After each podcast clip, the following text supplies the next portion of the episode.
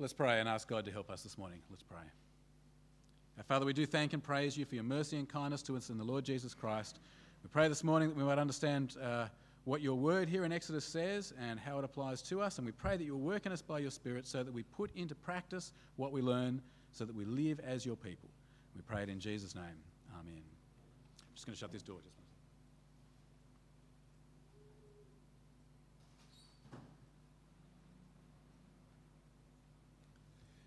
I remember uh, when I was about, uh, about 13 years old, my mum let me go to a tennis training camp. As part of the camp, there was a tournament. It was a mixed doubles round robin tournament. Now, all the other kids in the tournament were way older than me, around 16 or so. And back at the age of 13, I wasn't the strikingly tall and well built man you see before you. I was, uh, I was very small and skinny. Uh, to try to make the tournament fair, they picked the best girl player with the boy they thought would be worst. Uh, they took one look at me, they thought I would be the worst, and so they gave me as my partner the best girl player. Now, she was great. Uh, and the thing is, I actually wasn't all that bad either. I was a bit better than I looked. Anyway, the rest is history. We were the dream team. We worked together beautifully. We flogged everyone, didn't even drop a set, barely dropped a game. And we went home as champions, trophy in hand one of my finest moments.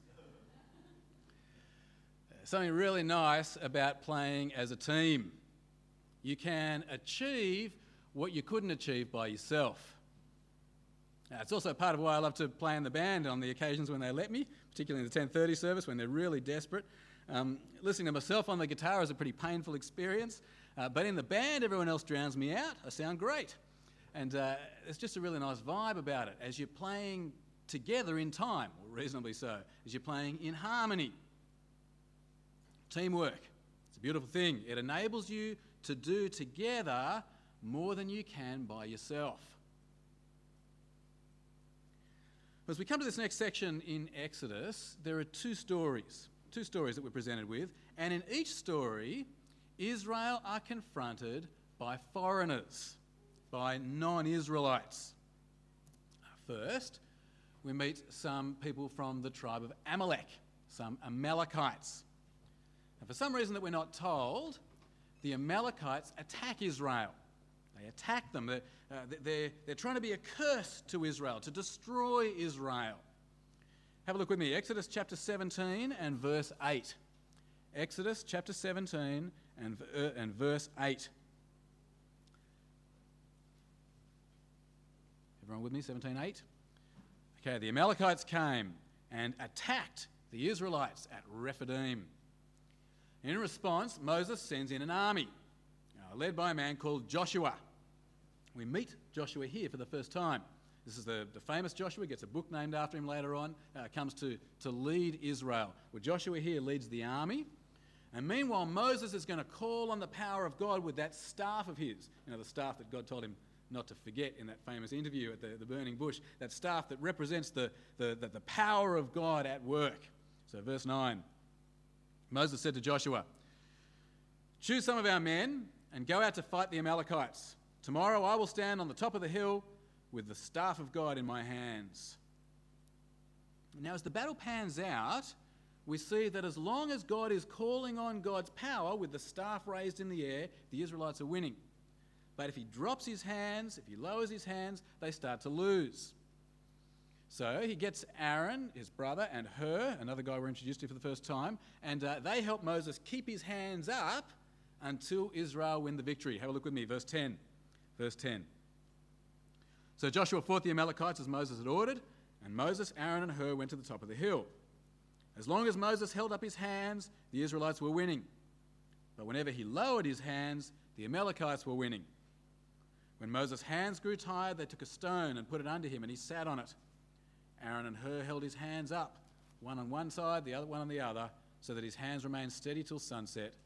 So Joshua overcame the Amalekite army with the sword. And then God gives his verdict his, his verdict on the Amalekites. He says, They have cursed God's people, and so now, in turn, they will be cursed. God will wipe them out, he says. And this happened, by the way, historically under the reign of King David later on. Verse 14. Then the Lord said to Moses, Write this on a scroll as something to be remembered, and make sure that Joshua hears it, because I will completely blot out the memory of Amalek from under heaven. Moses built an altar and called it, The Lord is my banner. He said, For hands were lifted up to the throne of the Lord. The Lord will be at war against the Amalekites from generation to generation. Now, for those of you who know your Bibles, you'll recognize here that God is keeping his promise to Abraham. Now, on your outline there, I've put the famous verses from Genesis chapter 12. We've looked at them a couple of times. They've been picked up in this, in this Exodus narrative. And notice here what God said would happen to those who curse Abraham's descendants and to those who bless them. On your outline there, can you see it? The Lord had said to Abram, you with me there? Left hand side, a third of the way down. The Lord had said to Abram, Leave your country, your people, and your father's household, and go to the land I will show you. I will make you into a great nation, and I will bless you. I will make your name great, and you will be a blessing. I will bless those who bless you, and whoever curses you, I will curse, and all peoples on earth will be blessed through you. Here it is being worked out.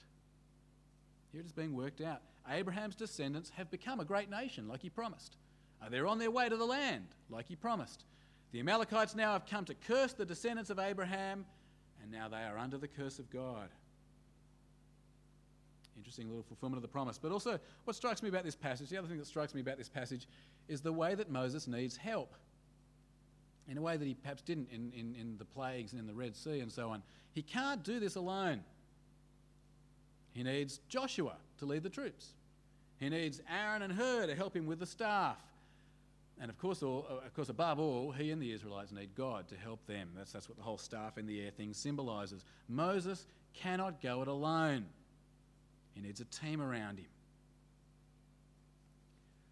Oh, that's the first story, the Amalekites. The second story, this time in chapter 18, again a story about a meeting with a foreigner, with foreigners, this time foreigner from the nation of Midian. It's Moses' father in law, Jethro. He's come to bring Moses' wife and children back. Seems Moses had sent them home, probably, I guess, to keep them out of harm's way with all the stuff that was happening. Uh, unlike the Amalekites, Jethro comes to bless Israel. He hears about how God has saved Israel. He's delighted. And then through his contact with Israel, Jethro is blessed. He comes to recognize the true God, to see that the true God is the most powerful God. He comes to worship the true God. He comes to share fellowship with his people. Jethro, in blessing God's people, is blessed. Pick it up, chapter 18 and verse 5. 18.5. Jethro, Moses' father in law, together with Moses' sons and wife, came to him in the desert where he was camped near the mountain of God. Jethro had sent word to him I, your father in law Jethro, am coming to you with your wife and her two sons. So Moses went out to meet his father in law and bowed down and kissed him. They greeted each other and then went into the tent. Moses told his father in law about everything the Lord had done to Pharaoh and the Egyptians for Israel's sake, and about all the hardships they had met along the way and how the Lord had saved them. Jethro was delighted to hear about all the good things the Lord had done for Israel in rescuing them from the hand of the Egyptians. He said, Praise be to the Lord, who rescued you from the hand of the Egyptians and of Pharaoh, and who rescued the people from the hand of the Egyptians. Now I know that the Lord is greater than all other gods, for he did this to those who had treated Israel arrogantly. Then Jethro, Moses' father in law, brought a burnt offering and other sacrifices to God. And Aaron came with all the elders of Israel to eat bread with Moses' father in law in the presence of God. Can you see it's Genesis 12 being worked out again? Isn't it? Jethro blesses Abraham's descendants, and God blesses him. And through the descendants of Abraham now, the blessing of the knowledge of the true God is reaching the nations. Uh, but now, in a similar way to the first story, we come back to the issue of teamwork. Moses, he, he's judging Israel, but he's trying to act as judge by himself. It's getting beyond him. You can see it in verse 13. Verse 13. The next day, Moses took his seat to serve as judge for the people, and they stood round him from morning till evening. When his father in law saw all that Moses was doing for the people, he said, What is this you are doing for the people? Why do you alone sit as judge while all these people stand round you from morning till evening? Moses answered him, Because the people come to me to seek God's will. Whenever they have a dispute, it's brought to me, and I decide between the parties and inform them of God's decrees and laws. It's all getting too much for Moses, and Jethro can see it. Uh, with the eyes of a father in law, the eyes of an outsider, he can see it. And so he gives Moses some wise advice. Yes, it's possible to get wise advice from fathers in law. He says basically, get some help. Get some help. Get a team around you to do the work. That'll be much more effective.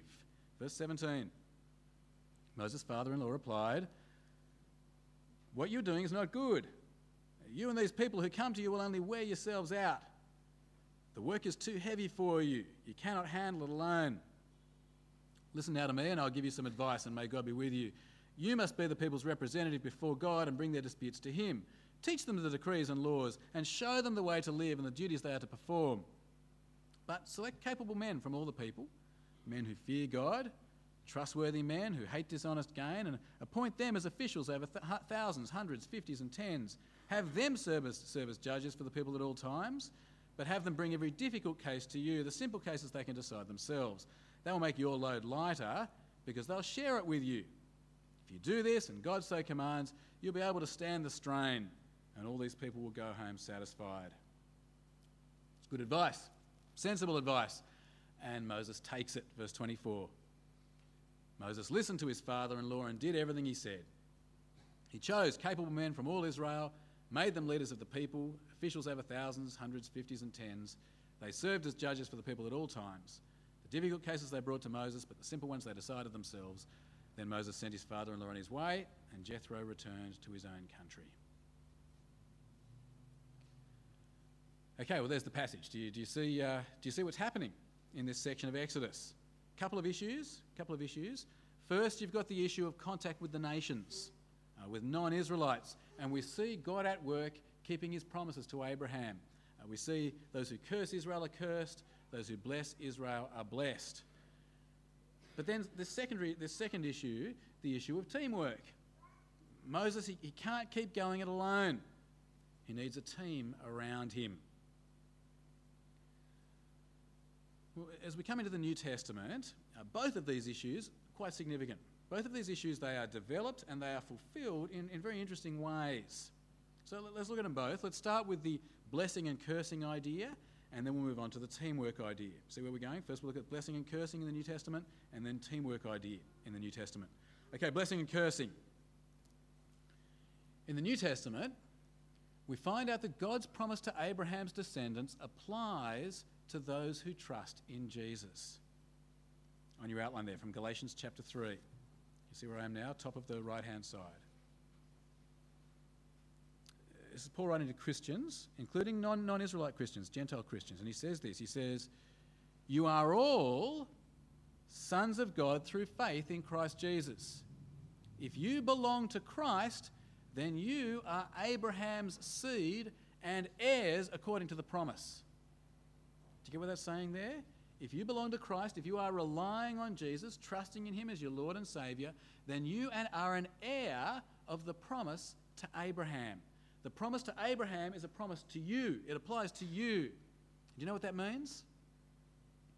Well, it means a lot of things, but among other things, it means this it means that those who bless Jesus' people are blessed, but those who curse Jesus' people are cursed. Those who bless Jesus' people are blessed, but those who curse Jesus' people are cursed. The same as with the descendants of Abraham here in Exodus. Now, did you notice that in our second reading? There's Jesus on the day of judgment, uh, separating the sheep from the goats. He says to the sheep, Come, you who are blessed by my Father, take your inheritance. And he says to the goats, Depart from me, you who are cursed, into the eternal fire prepared for the devil and his angels. Two vastly different fates. And then they receive their reward or punishment. And did you notice what it's based on? Did you notice what it was based on? It was what they had done for Jesus' people. Those who bless Jesus' people are blessed. Those who curse Jesus' people are cursed. As Jesus puts it, very significant words, Jesus says, Whatever you did for the least of these brothers of mine, you did it for me.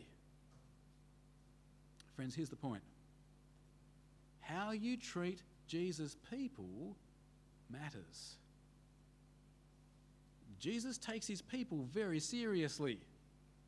And he takes how you treat his people very seriously. I know when you actually get to know Jesus' people, they're very ordinary, with all the ordinary failings and troubles and struggles of life. But Jesus takes his people and he takes how you treat his people very, very seriously. Just like here in Exodus, God blesses those who bless his people and curses those who curse them.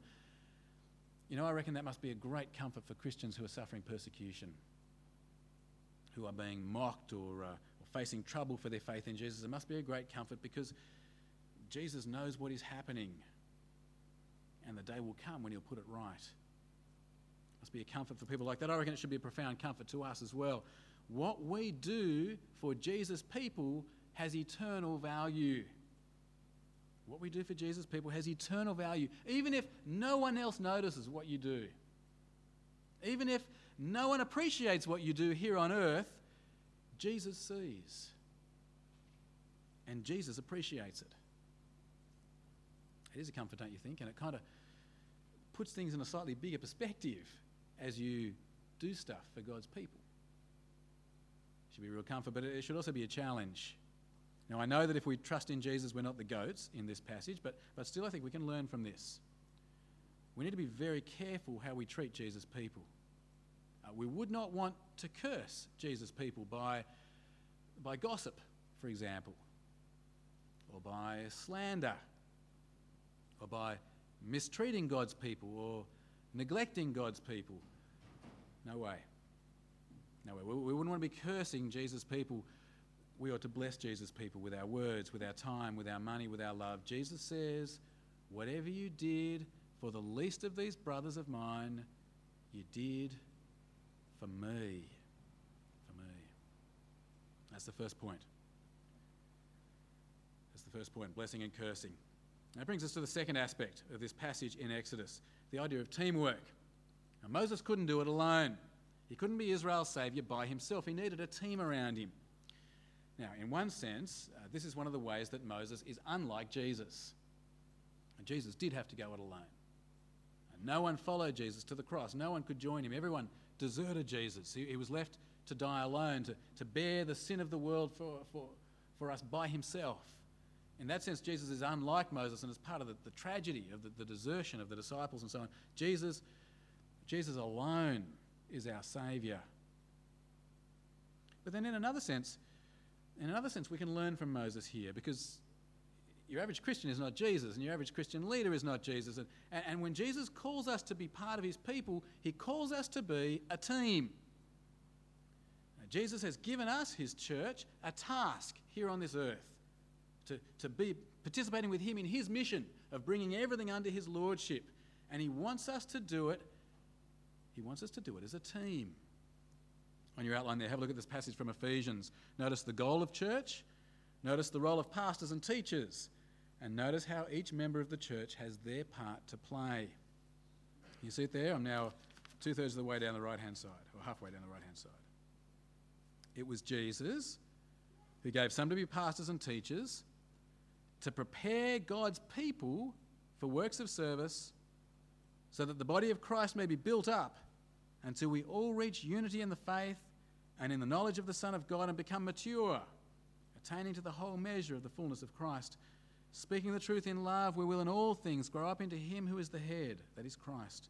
From Him, the whole body, joined and held together by every supporting ligament, grows and builds itself up in love as each part does its work. Friends, here's the point the Christian life, the Christian church, is not an individual effort. Church is a team effort. Uh, ministry is not just for ministers. Okay, put a bloke in a dress, it doesn't mean now he can do the ministry. Ministry is for all Christians, as each part does its work. Now, I suspect there are many people who think that church is all about what they can get out of it. Did I have an experience of worship? Did I learn something? Did people welcome me? Did people look after me? Did people make me happy? That's not the picture here in the Bible, is it? Here in the Bible, it's all about you coming to do your part. The church grows and builds itself up in love as each part does its work. Friends, I hope you do learn something from church week by week. I hope you are welcomed. I hope you do have an experience of worship. But that is not the thing to be looking for. The thing to be looking for is how you can serve. How you can serve God, how you can serve His people, how you can play your part on the team. And so, to, to misquote John F. Kennedy, ask not what your church can do for you, ask what you can do for your church. I think that's uh, some people's thinking about church. I think also people have, uh, have uh, views about ministers and ministry. They, they, particularly, I think, on the North Shore, you, you, pay your plumber to do your plumbing for you, you pay your minister to do your ministry for you. Uh, but that's not what the Bible says here. Do you notice the job that pastors are given here in this passage? Do you notice the job? To prepare God's people for works of service. In other words, you are paying Warren and me to keep you busy, all right? To, to, to, give you more stuff to do, to, to equip you. It's our job to help you do your job as Christians better. The more effectively involved you are in serving God and His people, well, then the better the job we are doing. Our job is not so much about doing, our job is about equipping you to do. Do, do you get the distinction? Okay, well, let's get practical. Let's think about our church for a minute. How are we going here as a church at Chatswood Presbyterian? How are we going as a team? Look, I think there are some good things happening here. Uh, we are, first of all, as somebody called us the other day, the roster church. We're a church full of rosters. Okay, I know rosters are a pain. You, you just have to fulfill them. I have to write them, and Warren has to write them. I know rosters are a pain, but, but the beauty of rosters is they represent teamwork, don't they? It'd be a whole heap easier for me to do it myself. Uh, writing a roster is a pain in the neck, but I reckon there must be nearly 100 people now that are involved in our three services leading, praying, reading the Bible, welcoming, doing morning tea, doing supper, so on. That's great. That's fantastic. That's what, the way it should be. And we have lots of people who help out.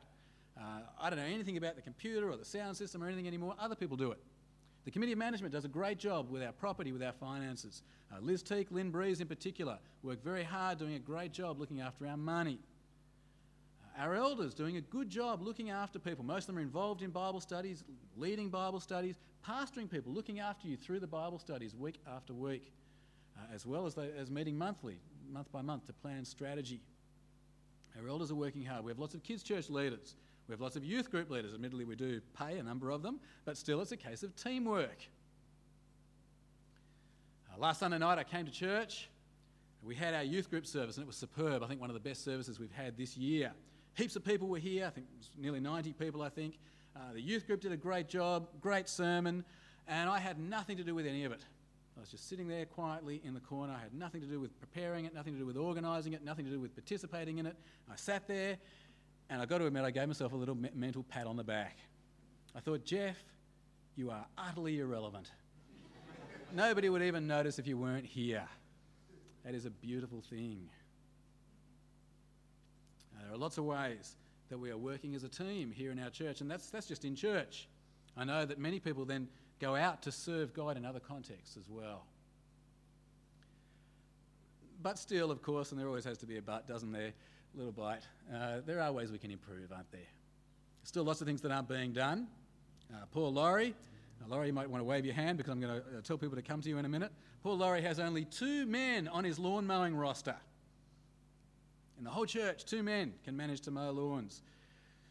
I reckon if you can mow a lawn, mow a lawn. If you can't and you feel guilty, give him 60 bucks and tell him to pay for a lawnmower. All right? Uh, it's just not, not happening. Not happening. And as in all churches, it's the 80 20 rule 20% of the people do 80% of the work. As in all churches, most of the work is being done just by a few people, and lots of people, hate to say it, but you're just along for the ride.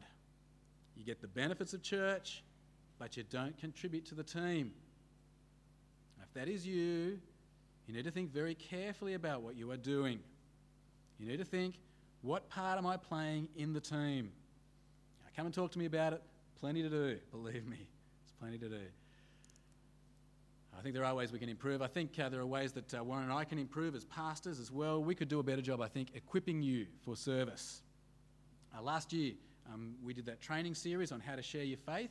this year, I think we're going to try and do that uh, more and more. We're going to do training seminars on how to read the Bible better in church, how to pray in church, uh, training seminars on welcoming people, and it's all meant to help equip you for works of service. I hope it'll encourage you and uh, make you feel more confident about being involved. Friends, friends, church is not like David Jones. Uh, you don't come here, pay your money, and get your stuff. No, no, it's more like joining a team. You come here to play your part in a team. Like Moses needed a team, we need each other to be a team. So, so let me ask you this Is that what you are thinking as you come to church each week? I, mean, I know you're having a fight with your wife and your kids are being naughty in the back and you're not thinking about anything as you come to church, but, but if you were thinking about something on the way to church, would that be what you were thinking? All right? Would you be thinking as you're on your way, here is a time for me to serve God's people? Here is a time when I can encourage them by the way I participate, actively listening, singing up, by, by the way I talk to people before church because I've arrived 10 minutes early, by, by the way I can talk to people after church at morning tea because I'll stick around even if I am busy. I'll stick around and, and take the opportunity to bless God's people and talk to God's people. Uh, is this an opportunity for me to speak the truth in love? Friends, is that way, the way you're thinking? Are you coming to serve? That's the attitude we should have, isn't it? We should play our part in the team so that together we can be the dream team. Okay, we can do way more than we could ever do by ourselves, so that together, by God's grace, we can become mature, attaining to the whole measure of the fullness of Christ. Well, let's pray. Our gracious God and loving Heavenly Father, we thank and praise you for your mercy and kindness to us in the Lord Jesus Christ. We thank you that He alone is our Saviour and that through Him we are blessed. We thank and praise you, Heavenly Father, that you have called us not to be just individuals, but to be your body here on earth. We pray that by your grace you will help us each to play our part, to use the gifts that you have given us, to serve faithfully and fruitfully.